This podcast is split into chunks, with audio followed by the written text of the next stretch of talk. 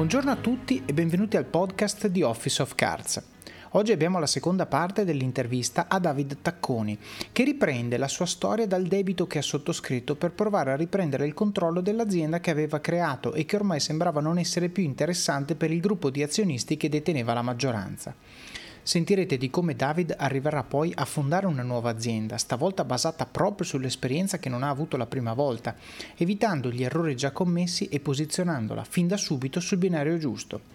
In questo episodio parleremo molto di management, di mentorship e di come aiutare le nostre persone a trovare la loro dimensione nel posto di lavoro e di come comunicare insoddisfazioni ai nostri capi. Davvero ricco di spunti e di temi che spero troverete utili come li ho trovati utili io. Prima di lasciarvi l'episodio vi ricordo due cose. La prima è la pagina YouTube, che ovviamente si chiama Office of Cards, in cui condivido delle micropillole, spesso da 5 minuti o meno, su riflessioni di vita aziendale, produttività personale, leadership, gestione delle persone e delle relazioni. È un canale che mi permette di esprimere i concetti che imparo in una forma diversa, non solo audio, ma condividendo anche schermate, grafici, foto, video. Insomma, credo che sia una comunicazione più completa e immersiva che ha il potenziale di arrivare più in profondità del solo audio. Andate quindi su YouTube, cercate il canale, iscrivetevi e mettete la spunta a invia tutte le notifiche quando pubblico nuovi video. Non vi spammo, promesso, ma così siete sicuri di non perderne nemmeno uno. La seconda cosa invece è la newsletter che trovate su Substack digitando officeofcards.substack che si scrive s è breve, la mando di domenica, la domenica mattina presto ovviamente, e contiene alcune riflessioni su crescita personale e professionale, ottimizzazione del tempo, produttività. La uso anche per avere un dialogo con voi, fare sondaggi su che contenuti produrre per voi, raccogliere feedback, testare idee e contiene anche una sintesi di quello che ho pubblicato in settimana, nel caso ve lo siate perso. Se vi piace il podcast, davvero non potete perderla.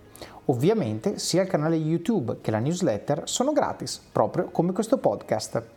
Bene, non mi resta che lasciarvi all'ospite di oggi. Buon ascolto! E cosa è successo? A un certo punto insomma gli abbiamo detto guardate noi facciamo la pazzia, vi riprendiamo le quote con un pagherò e quindi insomma abbiamo fatto un accordo per cui gli abbiamo ricomprato le quote. A quel okay. punto siamo diventati titolari dell'inter- dell'interezza delle quote e come hai detto tu, a quel punto io mi sono guardato indietro e non c'era più, les- più nessuno, no? Okay. C'ero solo io, per cui non avevo più un capo, no? E lì devo dire che è il primo giorno, primo novembre 2019, in cui mi sono veramente sentito un imprenditore e lì è scattato qualcosa. Ok. Scusami, domanda intima, se non puoi rispondere non farlo, ma le quote con che soldi le avete ricomprate? E con un pagherò.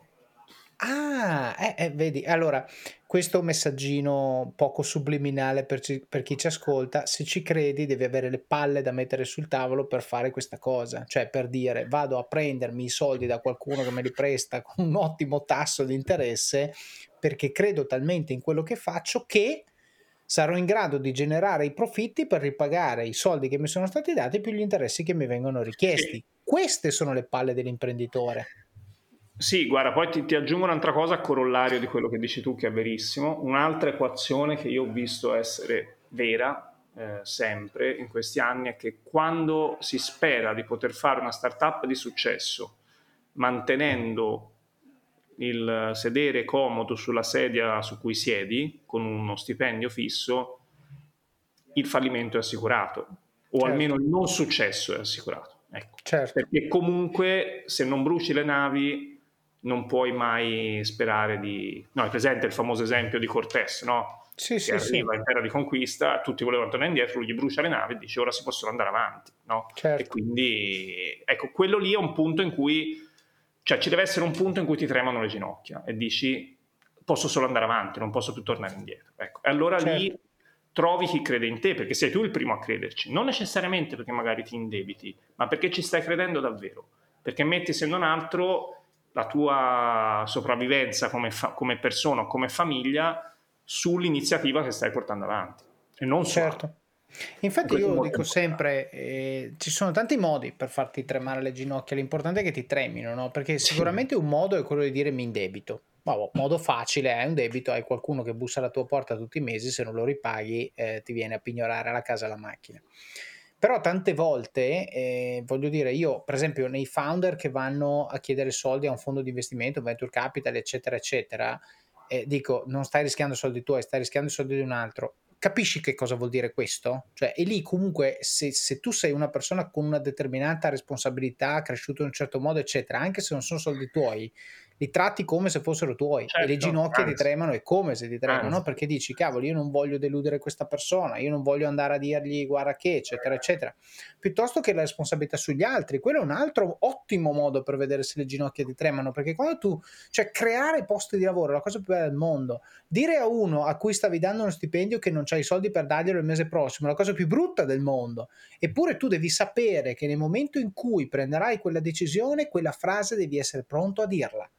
Certo. Ok, e la domanda è come la gestire? E se tu ti fai questa domanda e pensi di poterla gestire e dici, cioè non devi essere naif al punto di dire no, ma io avrò successo, non mi troverò mai in quella situazione. Ascolta me, ti ci troverai. Poi magari avrai successo lo stesso, però intanto in quella situazione tu ti ci troverai. Come, come la gestisci? Punto. Poi magari ti va di culo e non la devi gestire, ma fammi capire come la gestiresti, perché è proprio quella sensazione di bravo, l'hai detta benissimo, di ginocchia che tremano e, e di capacità di gestire se stessi con quella sensazione di ginocchia che tremano che eh, un imprenditore deve coesistere spesso e volentieri per anni quando inizia un'avventura imprenditoriale. No, tu, tu, sai che, sì, tu sai che gli investitori americani ti chiedono come una stelletta no? eh, quanti fallimenti hai avuto. Certo. Perché, perché questo gli dà la certezza che hanno di fronte una persona che non è naif. Ecco, io oggi magari non ho un fallimento, ma ho sicuramente delle cicatrici e devo dire che questo mi ha reso molto più forte personalmente, molto più credibile nel momento in cui sono ripartito. Ecco, ehm, quello che è successo dopo è che appunto abbiamo incontrato degli investitori, eh, siamo riandati a incontrare gli investitori che volevano investire nella nostra vecchia azienda ma che non avevano fatto poi conoscendo i nostri soci, conoscendo un po' certe dinamiche che poi si sono avverate, diciamo, non, uh-huh. ecco, quindi senza entrare nei dettagli.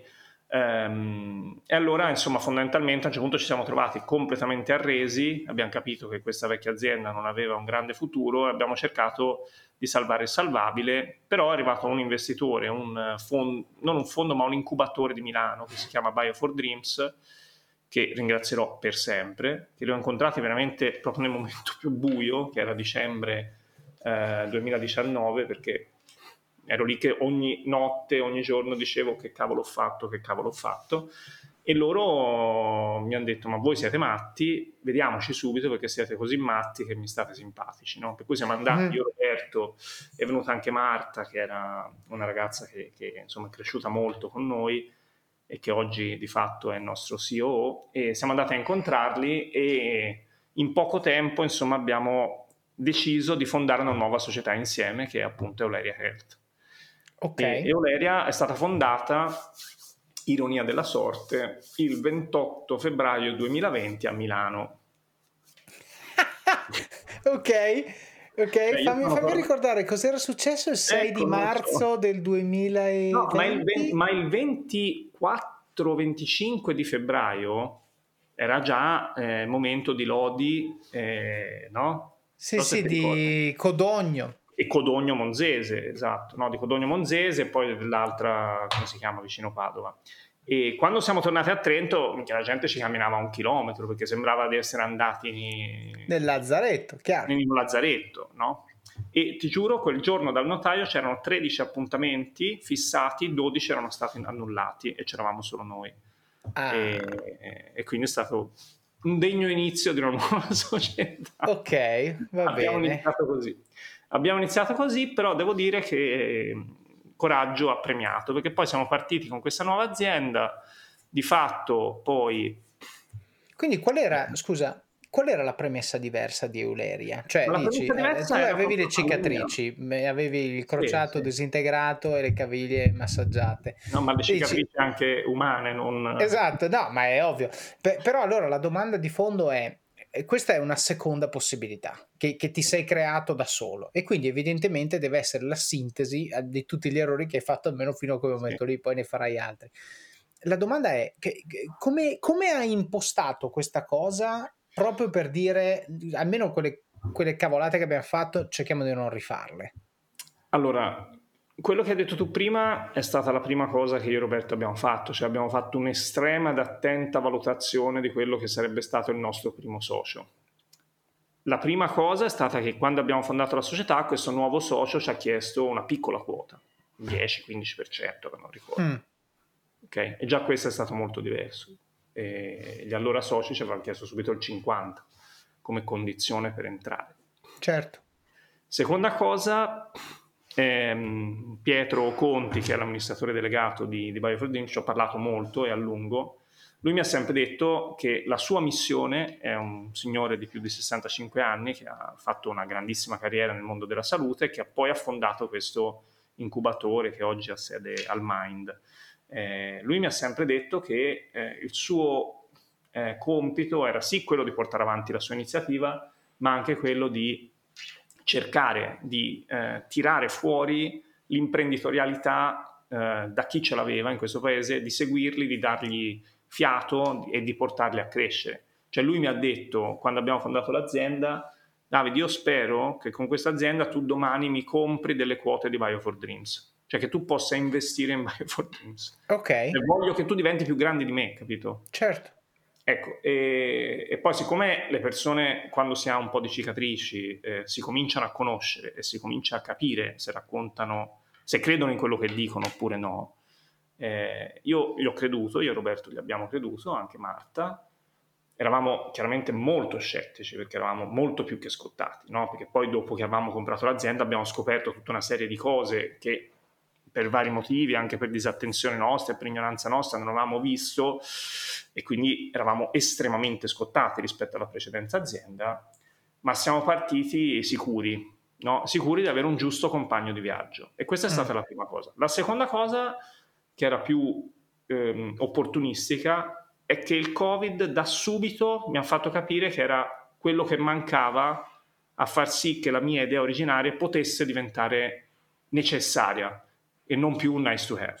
No? Mm. Cioè, quella cosa l'idea, io... scusa, era la stessa, cioè parliamo comunque di allora, riabilitazione. In realtà, in realtà siamo partiti cercando di fare una cosa molto diversa che ancora stiamo cercando di mettere a terra perché non è semplice, che era quella di fare un, un portale di matching tra fisioterapisti e, eh, e pazienti. Quindi avevamo okay. messo insieme tutta una serie di fisioterapisti e poi facendo diciamo un po' di, di di campagne online cercavamo di trovare pazienti che arrivassero e chiedessero... Come Serenis, ma sulla fisioterapia. Sulla fisioterapia. Poi in realtà questa cosa abbiamo scoperto che non funziona perché in, in tutte le branche della medicina eh, non è come in personal trainer, no? Cioè vai molto su, sul passaparola, sul fatto che te lo ha consigliato il medico, sul fatto che il medico che ti ha operato, che ti ha visitato dice no guarda fidati di me, vai lì e quindi non, non trovi il primo fisioterapista che capita. Ecco, certo. è abbastanza raro, cioè quando devi mettere una spalla, un ginocchio nelle mani di qualcuno puoi essere molto sicuro e questo infatti l'abbiamo scoperto proprio durante il Covid. E quindi niente, insomma, per cui siamo andati avanti, nel frattempo Coreab eh, stava lentamente sprofondando, per cui a un certo punto con Euleria stava acquisendo nuovi soci e quello che abbiamo fatto è stato rilevare i rami di azienda di Coreab, quindi comprarli, acquistarli al prezzo di mercato, eh, questo ha permesso a Coreab, la vecchia azienda, di andare in liquidazione e chiudere in bonus, per cui adesso stiamo saldando tutti i debiti e quindi cerchiamo di, di portarla ad una morte serena e mm-hmm. Euleria di aver acquisito, comprando appunto i, i, i, rami di azienda e di ripartire con tutto un nuovo ecosistema di prodotti basato anche su quella che era la precedente ster- storia di Coreab. No? E Però, quindi no. adesso avete aggiunto anche quel, quella diciamo, linea di prodotti, non so, servizi, esatto, adesso, cioè, non so come chiamarla, per la riabilitazione. Esatto, abbiamo aggiunto anche questa, l'abbiamo arricchita, l'abbiamo, adesso la stiamo ricertificando, l'abbiamo cambiata, l'abbiamo migliorata e sono successe tante cose in questi due anni e tieni conto che Oleria Health era un'azienda e quando siamo partiti, eravamo io, Roberto e questi qua, oggi siamo dopo neanche tre anni, siamo quasi 30 per cui è un'azienda okay. che è e che quest'anno fattura eh, quasi un milione di euro. Vediamo cosa succede in questi giorni, se superiamo la soglia. Addirittura in questi giorni, scusa, eh, stiamo eh, sì, per contesto, no? Stiamo registrando poco prima di Natale, quindi dico, esatto, manca niente. È vero, diciamo che il fatturato insomma sarà intorno ai 900 mila euro probabilmente. Okay. E, però ci sono già tutta una serie di ordini per l'anno prossimo che ci fanno immaginare un ulteriore raddoppio del fatturato l'anno prossimo. Certo. Ecco, quindi insomma è stata molto dura, molto travagliata, ma oggi è, eh, poi vista dall'esterno chiaramente non è così, no? però dentro eh, ci, siamo fatti, ci, siamo fatti, un bel mazzo, devo dire, ce lo stiamo tuttora facendo, secondo... ma in un altro modo. Esatto, ve lo state facendo sicuramente, ma secondo me io ti devo dire questo, cioè la prima volta che mi capita di sentire eh, una storia così, cioè eh, tante volte senti, cioè, che poi tante, non è che sono tantissime, però senti il founder che fa l'exit, chiude, fa un'altra azienda, va a prendersi i soldi, fa un'altra azienda, poi o la sta gestendo o fa l'exit, comunque c'è sempre un discorso di cicli chiusi, no? Eh, in, in un modo o nell'altro. Nel tuo caso invece, ce l'hai sottolineato adesso, c'è addirittura un caso in cui eh, parte sotto sape- col senno di poi ovviamente è facile dirlo, eh, sotto gli auspici probabilmente sbagliati. Poi tante volte vado vicino a toccare la coda delle giostre, però il tizio, il giostraio me la tira via e non riesco a prenderla. Poi dici, vabbè, sapete cosa c'è? A questo punto mi avete rotto le balle, vado in banca, chiedo i soldi, ricompro le quote e adesso finalmente faccio quello che dico io. E questo, cioè quando siamo arrivati a quel punto della storia dici lieto fine, perché adesso tutto quello che hai imparato, tutto quello che hai sempre detto di voler fare, ma non hai mai fatto perché c'erano gli azionisti che non te lo lasciavano fare, adesso lo puoi fare. E invece succede che questo non sta andando bene, che comunque le cicatrici forse erano anche troppo profonde o comunque c'erano delle motivazioni strutturali per cui quel business era difficile da tirare in piedi e ciò nonostante, e a questo punto va detto ciò nonostante, perché ormai è un filotto di roba, non dico di fallimenti, poi come hai detto tu, però è un filotto di roba che vorrei ma non posso, vorrei ma non posso, vorrei ma non posso, di incompiute, no? Eh, e dici, ok, ci riprovo, no? Eh, vai, ci riprovo e non solo ci riprovi e ci, e ci riesci, diciamo ci stai riuscendo, insomma comunque l'hai impostata bene, ma anche in parallelo tieni aperta l'altra e pian pianino la chiudi in una maniera non dico dignitosa, ma diciamo in una maniera sensata, no? Quindi valorizzando le cose che avevano valore e integrandole all'interno del nuovo organismo che è più sano di quello di prima e poi chiudendo invece le cose che devono essere chiuse, aziende in liquidazione, magari alcune cose riesci a evitare di doverle pagare nel momento in cui non hanno alcun valore, basta, finito, svaniscono nell'etere, no? Sì, è successo così. Diciamo che la tenacia bisogna stare attenti a non farla diventare stupidità, per cui questo è sì, molto importante. Ecco, forse questo, questo, è un aspetto importante, cioè durante tutto questo processo, quindi il processo in cui, eh, diciamo, questi anni, queste decisioni, tu con chi le condividevi? Cioè per essere sicuro di non essere appunto di non rischiare di essere quello testardo e dici minchia ma David l'hai capito che non è per te sto mestiere? Cioè qualcuno te l'avrà detta sta frase no? Tu come facevi? Cioè qual era il self talk barra la mentorship o quello che vuoi chiamarlo su cui ti appoggiavi per rimanere lucido e valutare le cose per quello che erano e non farti prendere dalle emozioni questo episodio è supportato da Scalable Capital, il tuo compagno ideale per iniziare a investire in modo semplice, sicuro e conveniente. Con oltre 600.000 clienti, Scalable è una piattaforma regolamentata e questo è molto importante ragazzi, perché vi offre una possibilità di investire in azioni, ETF e fondi partendo solo da un euro. Ma perché dovreste iniziare a investire? È semplice. Primo, l'inflazione, che se aumenta di questo passo diminuisce di molto il nostro potere di acquisto. Secondo, se pensate oggi che la pensione che avrete quando ci andate a 80 e passa anni vi permetterà di sostenere lo stile di vita che avete, beh, vi faccio tanti auguri. E il terzo, beh, per chi ne ha, i figli. Io ad esempio ho un fondo per le mie bambine, piani di accumulo per me, investimenti diversificati per obiettivi che hanno orizzonti temporali diversi. Con Scalable puoi dare forma ai tuoi obiettivi di investimento e sfruttare appieno il suo potenziale per far crescere i tuoi risparmi nel tempo. L'importante è iniziare per step e Scalable non ti permette solo di acquistare azioni o ETF, ma anche di imparare come funziona il mondo degli investimenti. Scopri di più su come Scalable può trasformare il tuo approccio agli investimenti visitando il link in descrizione. Ricorda, con Scalable il tuo viaggio finanziario può iniziare solo con un euro. Non aspettare, investi nel tuo futuro oggi stesso con Scalable Capital. Allora, innanzitutto diciamo che ho dei grandi amici e questo è, è, fondamentale. Ho degli amici eh, che mi sono stati vicino, ma sono anche degli amici capaci, per cui persone che guidano aziende o, o che sono in posizioni manageriali e che mi hanno sempre, come dire, rassicurato sulla bontà del mio, del mio operato, diciamo così. Eh, mm. La seconda cosa sono stati comunque i, i fatti, i riconoscimenti che, che, che, ho e che abbiamo avuto negli anni, che non è che, eh, come ti posso dire, non, non, è mai stata la nostra un'azienda, una realtà eh, o dei prodotti a cui, come dire, non è stato riconosciuto valore. Eh, diciamo che molte volte, appunto, quattro volte ci siamo trovati a un centimetro, magari 10 centimetri a volte dalla, dalla exit, dalla vendita, e quindi c'erano aziende molto grandi, molto strutturate, si parla anche di multinazionali con diversi miliardi di fatturato, interessate prima di tutto a me, a noi e poi ai prodotti, che per vari motivi uh-huh. non si sono concretizzate. Quindi questo, appunto, certo. guardando l'altra faccia della medaglia, mi ha sempre fatto dire, anzi, i, i, miei amici mi hanno detto, ma guarda, non è che sei scarso, anzi, non si sono, per qualche motivo non si sono allineati gli astri, no? Quindi veramente questa cosa qui, è, è, cioè non è, che, capito, non è che eravamo lì in un'azienda in cui non squillavamo il telefono, non, non c'era mai niente da fare, si vedeva piano piano che il business stava morendo, anzi, anzi, eh, c'era bisogno di certo. crescere, c'era bisogno di investire, c'erano, come ti dicevo, due direzioni divergenti. Infatti mi ricordo che ho detto a Pietro, dopo che abbiamo fondato eh, Euleria Health, gli ho detto adesso non abbiamo più scuse, per cui ora detto, vediamo di che pasta sono fatto, no? E se è vero mm. che, sono, che sono capace e che siamo capaci. Per cui mi sarebbe dispiaciuto mollare senza averci provato fino in fondo.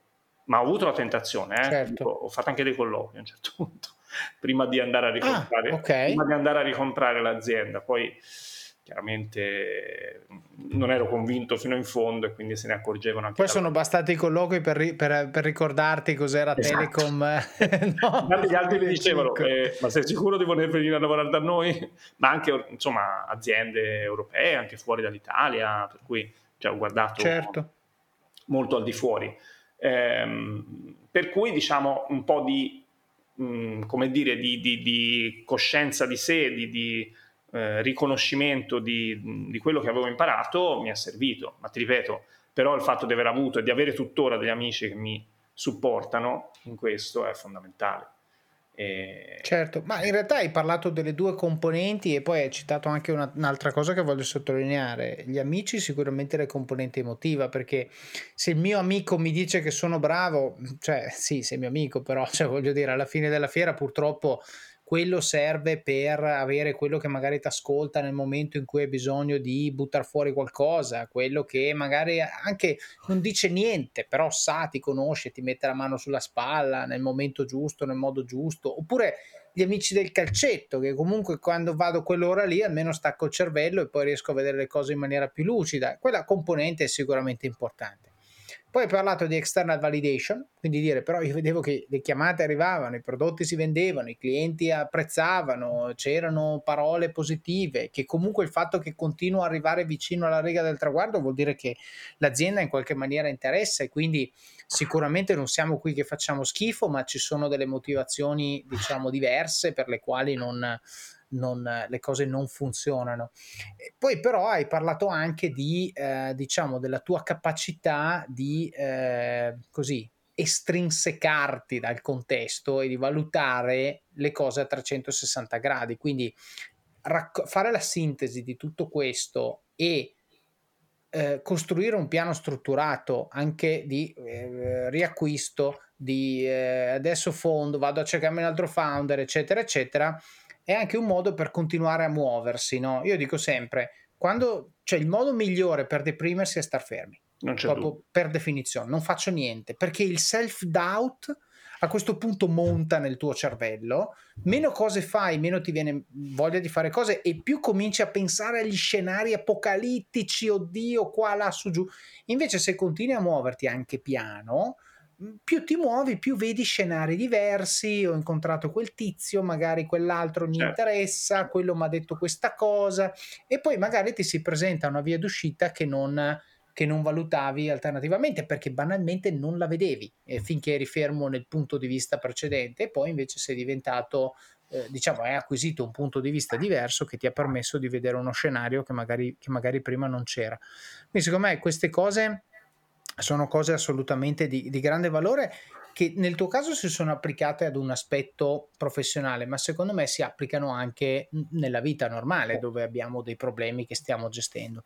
L'ultima cosa che volevo sottolineare è la battuta che ho fatto, no? perché l'ho fatta come battuta, però ci ho pensato e dico, quando pensi che la tua vita faccia schifo, vai a fare un colloquio, vai a vedere cosa c'è fuori, perché in alcuni casi magari scopri la vita che vorresti e allora dici vado. E, uh, che pirla che sono, che continuo qua a intestardirmi, eccetera, là si starebbe da Dio.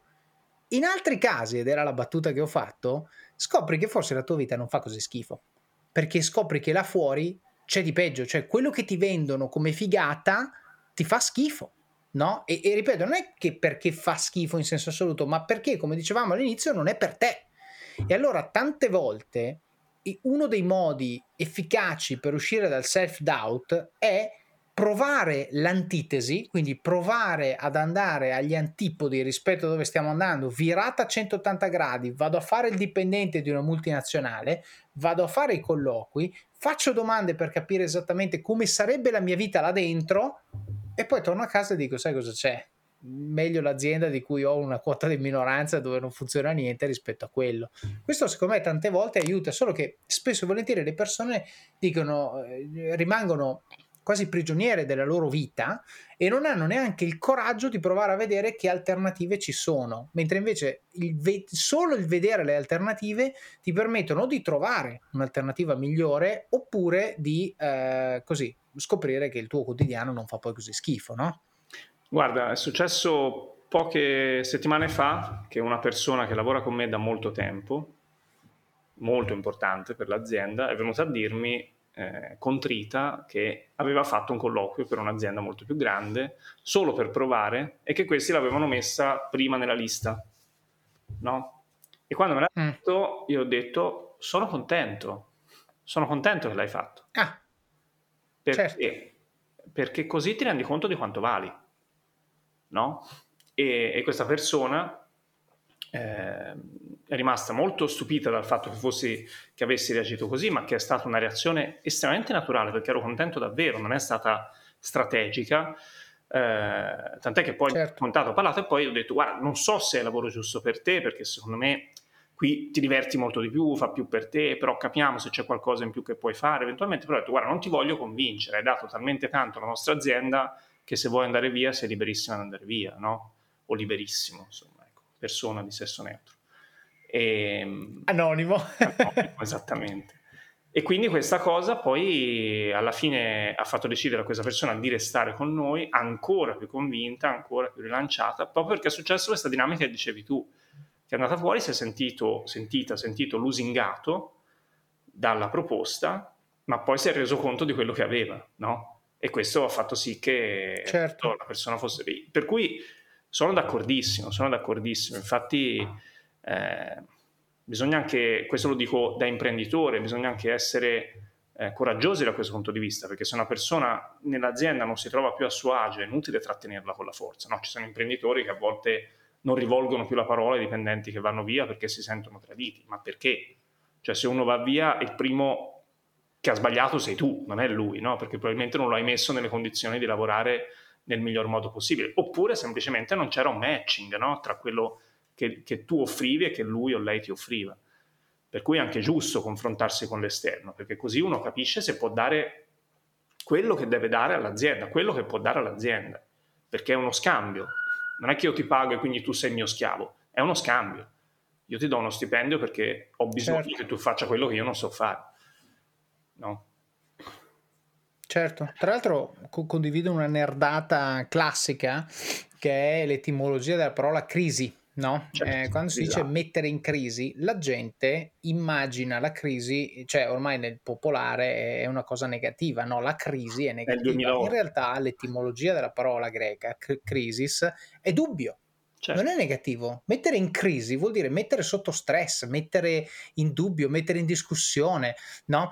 E, e quello che io dico sempre, eh, appoggiandomi a una cosa che ho sentito dire da Reid Hoffman, no? il, di, il, co-founder di LinkedIn, che eh, lui identifica la durata di un lavoro in due anni. No? E lui dice, ma non perché dopo cambio azienda, ma perché di fatto ogni due anni il mio lavoro cambia anche se rimango a fare la medesima cosa perché cambia il mondo intorno a me. Certo. Quindi magari la mia job description che prima aveva questi 10 bullet, dopo due anni di quei 10 ne saranno rimasti due e ne sono comparsi altri 21. E, qu- e, quindi il lavoro evolve. E allora lui lo chiama tour of duty, no? Dice io ho una responsabilità, un lavoro per due anni. Poi fra due anni cambierà. Poi sarò io a cambiare azienda o io a cambiare ruolo nella stessa azienda o rimango nello stesso ruolo nella stessa azienda ma è cambiata la natura del mio lavoro non conta, ma quello è un momento di crisi. Cosa vuol dire crisi? Vuol dire devo mettere in discussione il fatto che io, dopo due anni, abbia ancora la stessa motivazione, la stessa voglia, la stessa energia, eccetera, eccetera, eccetera, di, di stare qui, cioè di svegliarmi la mattina, di vestirmi, di venire qua, di dare, come hai detto tu, il 100% perché quella lavorativa è una relazione e le relazioni funzionano se ci si lavora, se no non funzionano io do il 100% e l'azienda mi dà il 100% che è lo stipendio, le opportunità di crescita, il learning, eh, i benefit, quello che poi l'azienda mi dà. No? Quindi è molto molto importante che questa sia una scelta, non una non scelta di non fare qualcos'altro, ma deve essere una scelta consapevole di fare quello che sto facendo. Chiaramente non va fatto tutti i giorni, non avrebbe senso, ma è giusto nei momenti, diciamo, di, di pivot, no? Ogni due o tre anni, insomma, dire ok, cosa ho fatto negli ultimi due o tre anni? Cosa ho raggiunto, poi che obiettivo mi do nei prossimi due o tre anni, eccetera, eccetera. E poi la domanda diventa: è questa azienda la scelta migliore, il modo migliore, il momento migliore, il luogo migliore, nonché il team di cui faccio parte? per soddisfare le mie ambizioni dei prossimi due o tre anni? Allora, se la risposta che ti dai è sì, festa finita. Se la risposta è no, una delle cose che puoi fare è guardarti intorno.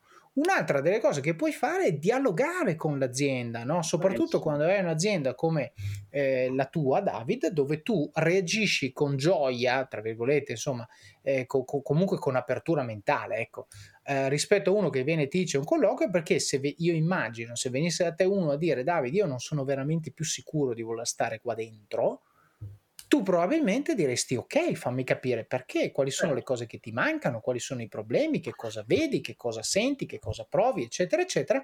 Proviamo, nel momento in cui ovviamente la persona la vuoi tenere ed è una persona di valore, proviamo a costruire un qualcosa insieme basato su ciò che tu eh, ti aspetti, a cui ambisci adesso e vediamo se funziona. No? Cioè, e, quindi c'è sempre questo tabù no? di condividere i dubbi con l'azienda, ma non bisogna avere tabù, bisogna sempre aprirsi nei modi ovviamente corretti. Guarda, io ho fatto un gioco poche, pochi mesi fa con tutti i dipendenti, ho fatto un face to face con tutte le persone, dove ho chiesto a tutti eh, tra le varie cose, come vedevano l'azienda, come raccontavano della nostra azienda all'esterno, ma come si vedevano tra tre anni, no? Perché tre anni è un tempo in cui uno può immaginarsi un futuro, no? Io dicevo, certo. tre anni fa Euleria non esisteva e oggi siamo qua. Quindi, come ti vedi tra tre anni? E tutti mi hanno risposto. E su questo io poi sto lavorando con le persone, perché voglio che ognuno si senta soddisfatto, perché se una persona viene a lavorare soddisfatta mi dà il 110%, il 120%, non il 100%. Chiaro che però se uno mi dice voglio tagliare il salame, eh, questa non è l'azienda per lui, no? cioè, se l'aspirazione è quella. Certo. Ci, eh, però chiaramente ci deve essere un, un match tra un matching tra, tra quello che l'azienda offre e quello che la persona offre. Però come dici tu, chi è dipendente, e io sono stato dipendente per tanti anni, ho fatto questo sbaglio, non deve avere il timore di andare dal proprio capo, manager o imprenditore e fargli capire che vorrebbe dare di più, che potrebbe dare di più o che vorrebbe fare un'altra cosa. Chiaro, non deve essere schizofrenica la cosa, ma questo aiuta le aziende a crescere, perché l'azienda alla fine cresce non perché solo l'imprenditore è bravo, ma perché tutti insieme si rema dalla stessa parte. E questo è certo. un concetto che spesso ci dimentichiamo, no? Afte. Ne soffro da quando ero piccola. Sono molteplici le cause della formazione delle afte. Curacept Afte Rapid favorisce una guarigione rapida grazie all'effetto barriera sui tessuti colpiti. Un aiuto per tornare a sorridere. Curacept Afte Rapid. Rapido il sollievo. Rapida la guarigione. Sono dispositivi medici CE. Leggere attentamente le avvertenze e le istruzioni d'uso. Autorizzazione ministeriale del 27 marzo 2024. Certo, guarda, voglio usare questa, questa piattaforma, se me, se me, lo permetti Davide, per condividere un discorso che ho fatto di recente con un ragazzo a cui ho fatto coaching, perché è esattamente quello che stiamo dicendo adesso. No? Allora, questo ragazzo mi dice che è scontento del suo lavoro, no? e io eh, gli domando, gli dico, ma tu ne hai parlato col tuo capo e con risorse umane? No, allora gli ho detto, perché non ne hai parlato? Fa, perché la mia azienda è un po' un'azienda permalosa. Gli dici che non sei contento, sembra che gli stai facendo un dispetto. Allora, io gli ho risposto semplicemente così e poi ho cercato di dargli un consiglio per, per andare avanti, magari condivido anche quello così lo rendiamo universale. Ma io gli ho risposto così, gli ho detto, ma un'azienda così, se fosse una donna, perché questo era un uomo, no? Se fosse una donna, tu vorresti stare con una donna così, che non le si può dire niente? E lui mi dice, no. E allora che cazzo stai lì a fare? Cioè, gli ho fatto la domanda. Perché dice, eh no, ma sai perché qua si arrabbiano. E dico, ma guarda che sei in una relazione. Sei in una relazione dove tu permetti a una delle due parti di avere opinioni sull'altra e basta. Non c'è ritorno, non c'è feedback, non c'è niente. Ok? E allora gli ho dato dei consigli, gli ho detto tu non devi andare là, poi hai usato la parola schizofrenico che è un'ottima parola, non devi andare là e dire pianto i pugni sul tavolo, ecco adesso qua non va più bene, minacciare, guardate che...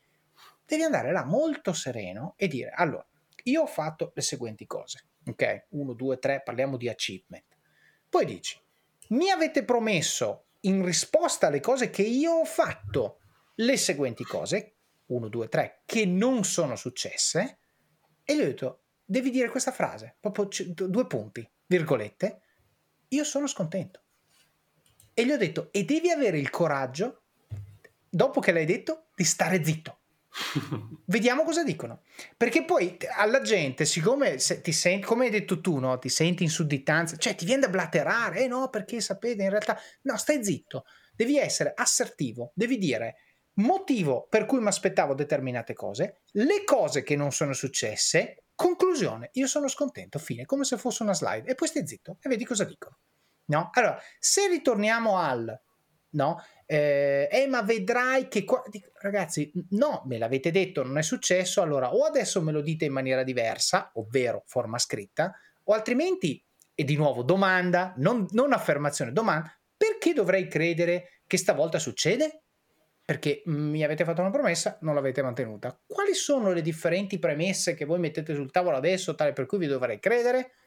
No? Allora ho cercato di dargli questi strumenti dialettici, ma ho capito che dall'altra parte c'era una persona che era in totale eh, sindrome di Stoccolma, cioè non so come altro definirla, nei confronti della sua azienda. No, poi ovviamente dai uno schiaffo, dai due, dai tre, questo ragazzo ha capito che, cioè, o prendi la situazione in mano e cominci a governarla o altrimenti vai dove vogliono loro, con, con, le conseguenze che ti, era veramente una situazione imbarazzante di un ragazzo che aveva un lavoro di grandissima responsabilità, apicale nel, nel contesto in cui operava, con uno stipendio da fame.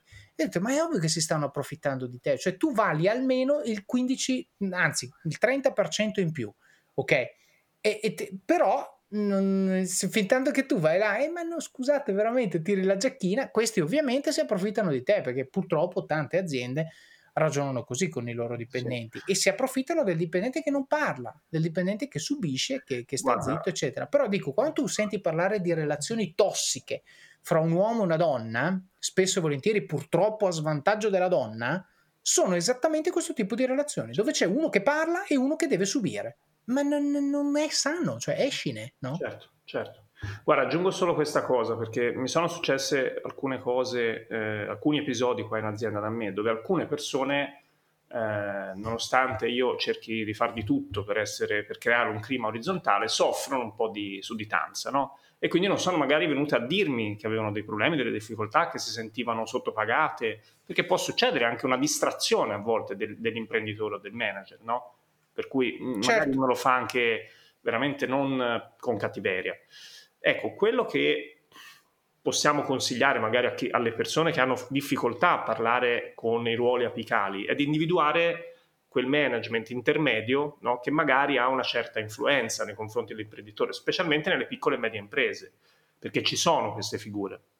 Qui da me appunto certo. eh, ci sono delle persone che poi mi riportano che l'altra persona ha una difficoltà e che magari vengono a parlarmi insieme, perché quello lì da solo con me non ce la fa. Ecco, queste dinamiche qui vanno trovate perché io capisco che, che, uno possa, magari per storia personale, sentirsi in difficoltà a parlare col capo, però deve trovare, bisogna trovare il modo per tirarle fuori le cose, perché altrimenti la relazione diventa tossica anche se non lo è, perché se c'è un non detto poi rimane, rimane per sempre e ogni volta tu dici vedi, vedi, capito? Certo. E quindi questo va... Certo, certo bisogna parlare con gli imprenditori e con i manager, bisogna, bisogna, bisogna parlare, bisogna aiutarli a guidare sì, le aziende. Ma anche nelle relazioni personali, se e c'è qualcosa che non va con l'amico, col fidanzato, la fidanzata, bisogna parlarne. Io eh, dico sempre questa frase e dico, e in realtà la cito, l'ho sentita dire credo da Gioco Willink, no?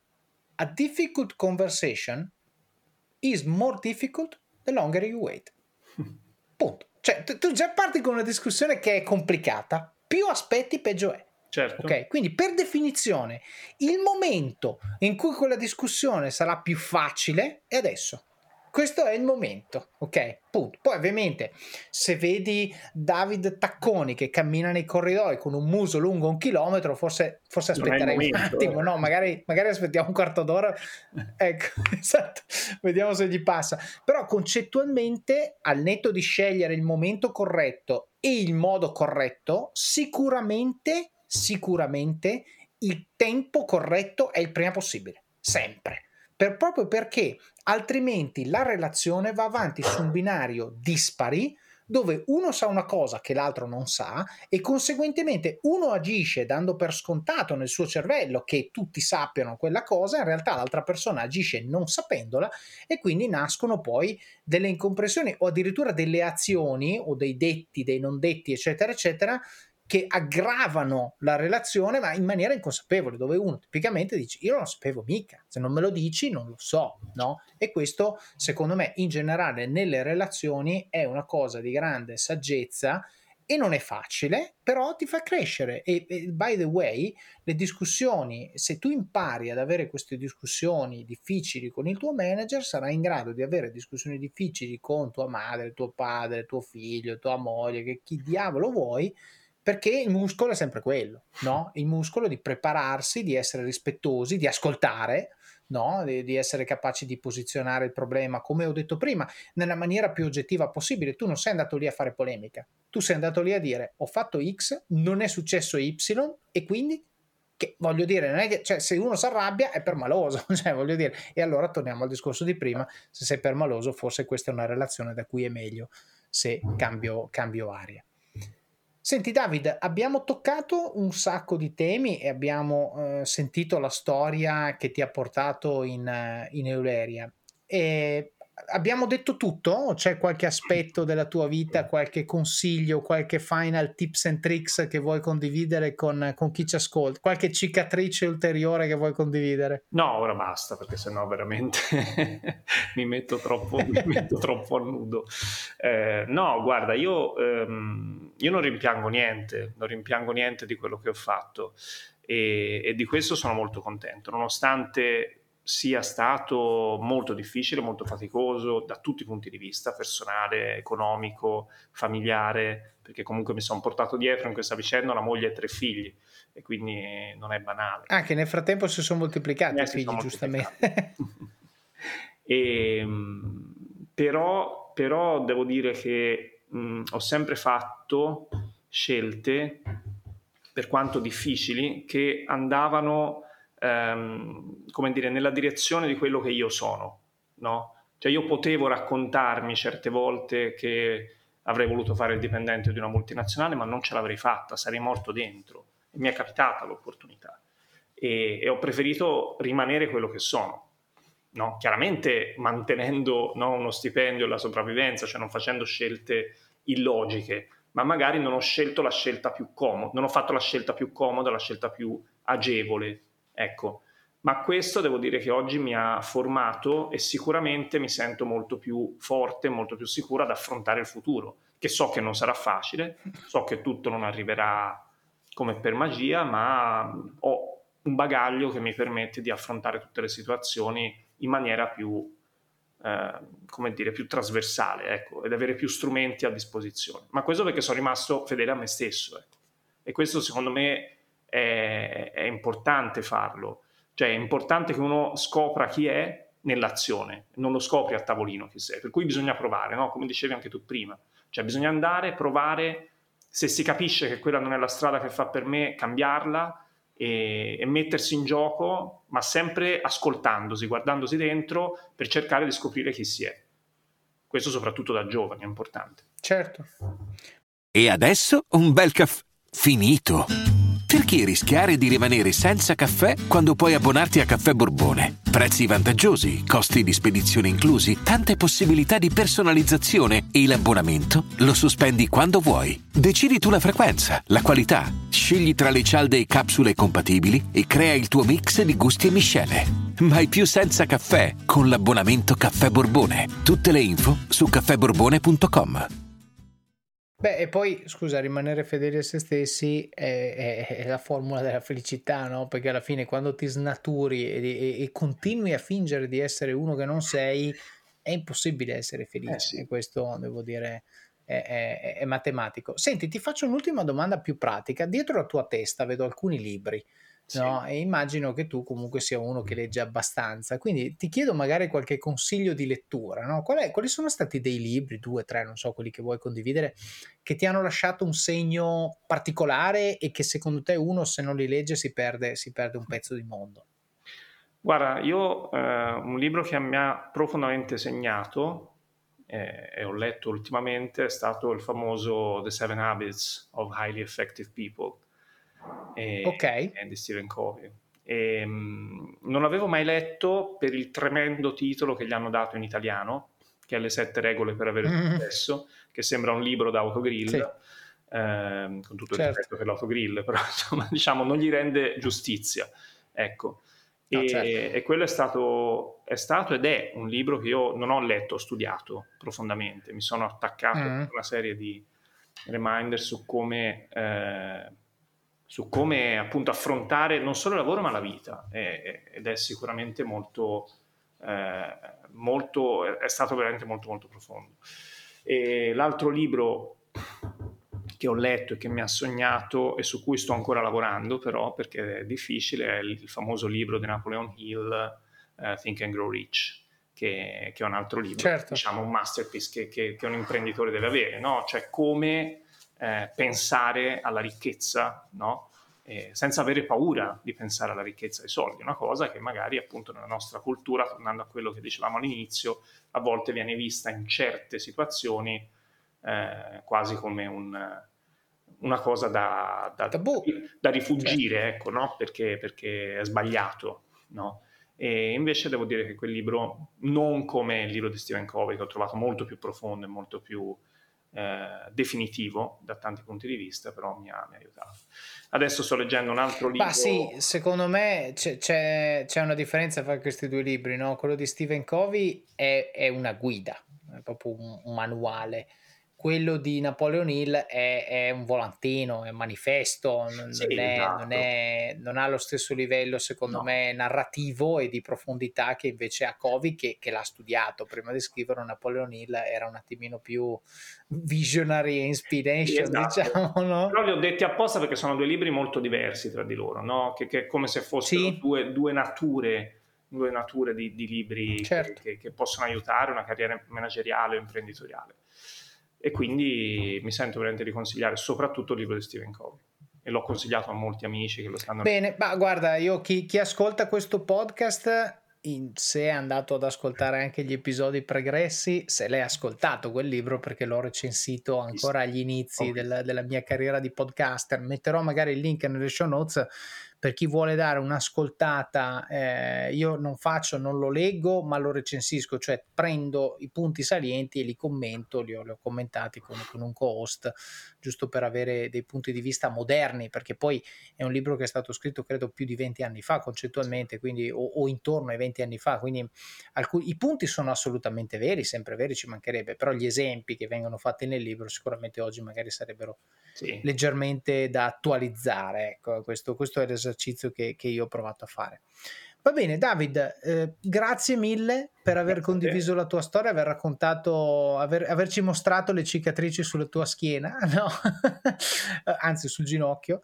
e, ehm, e, che cosa dire? Ti faccio sicuramente, sai, io lo faccio a tutti perché fa bene, però a chi si occupa del benessere degli altri, l'imbocca al lupo che faccio è, è particolare, proprio sentito perché come ho detto nell'incipit è sempre stato questo mio, ecco, se il test di Jeff Bezos, no? se c'è una cosa su quando sarò nel mio porch in pensione in Valpolicella, perché poi alla fine sarò lì, ehm, a pensare alle cose che mi piacerebbe aver fatto che non ho fatto, ecco, probabilmente lavorare nell'health care in qualche maniera sarà un'incompiuta magari invece mi capiterà di farlo e quindi per fortuna metterò la spunta, questo lo vedremo, però ecco, l'inbocca al lupo te lo faccio davvero perché chi arriva dove sei arrivato tu, che ancora lo so che tu dirai non ho ancora fatto niente, ancora tutto da fare, certo, però chi arriva dove sei arrivato tu avendo culo al primo giro è un conto. Chi ci arriva avendo fatto e sbagliato e rifatto e risbagliato e rifatto ancora, eccetera, eccetera, secondo me merita un applauso in più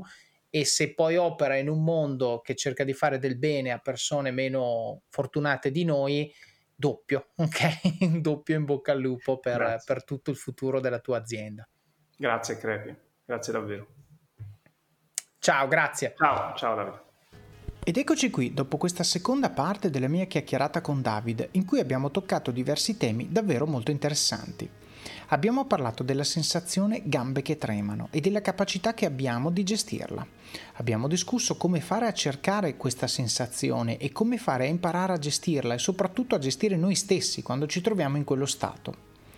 Avete poi sentito di come David, una volta ripreso il controllo dell'azienda, sia stato in grado di crearsi una seconda possibilità, creando una nuova azienda da zero, imparando stavolta dagli errori commessi in passato, salvando quello che si poteva salvare della vecchia azienda, chiudendola in modo dignitoso e arrivando a creare una realtà stavolta solida ed è solida proprio per effetto di tutte le cicatrici che David si è procurato nell'azienda precedente.